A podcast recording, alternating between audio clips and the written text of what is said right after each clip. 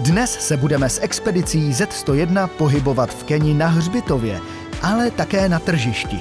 Na obou místech nás čeká jisté překvapení. Je 16. dubna a my vás zdravíme z hlavního města Keni, z Nairobi. Právě se nacházíme na hřbitově Langata, na místě, který je protkáno mnohými a mnohými příběhy. Ale ten náš příběh se začal psát v Československu. Právě teď se totiž nacházíme u náhrobku jistého Stana Škuliny. Znáte cestovatele Hanzelku se Zikmundem. Ale málo koho z vás napadlo, kde tihle dva kluci sbírali svoji odvahu a inspiraci na to, aby se vydali Afrikou. Inspirací jim byl právě zde pochovaný Stanislav Škulina.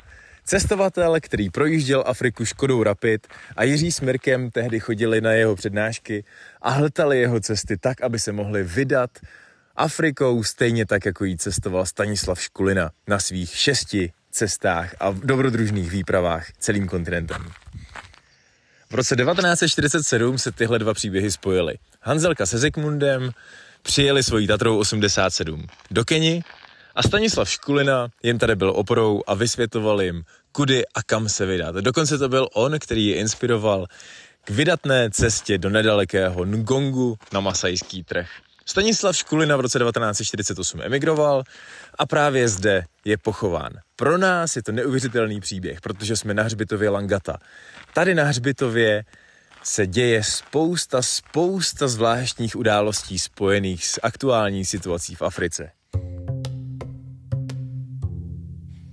Hřbitov Langata je v moderních dějinách Keni doslova pojmem.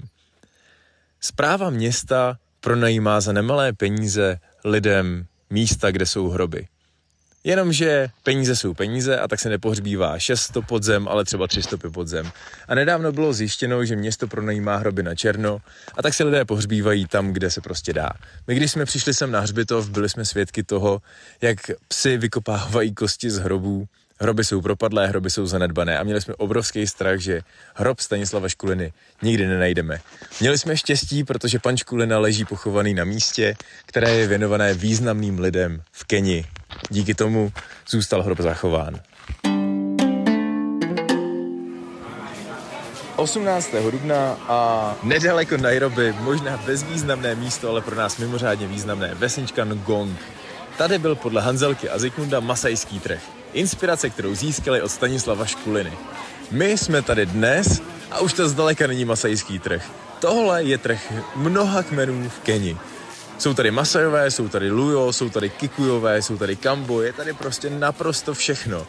A definuje změnu století to, že kdysi tady byl otevřený trh pod otevřeným nebem a dneska tady za pomoci Světové banky vybudovali nákupní centrum, kam se všichni trhovci přesunuli.